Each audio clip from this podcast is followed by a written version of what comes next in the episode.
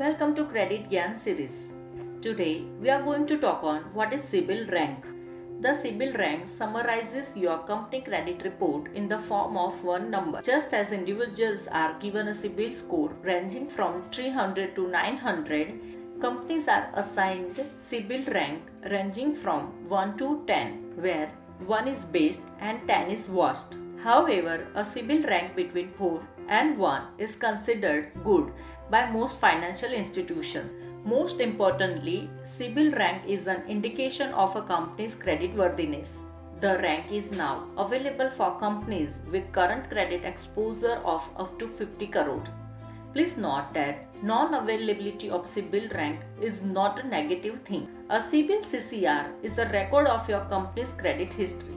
The past payment behavior of a company is a strong indication of its future behavior. It is therefore important to understand that the CCR is a heavily relied on by loan providers to evaluate and approve loan applications. CIBIL MSME rank is a credit risk rank for MSMEs that predicts the probability of an MSME becoming NPA in the next 12 months.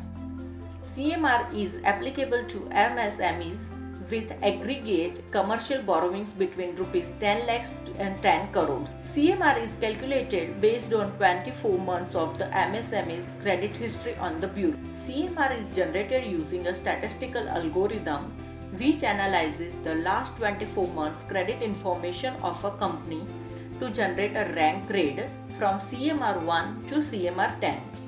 CMR 1 denoting the lowest risk and low probability of NPA, and CMR 10 denoting the highest risk and high probability of NPA.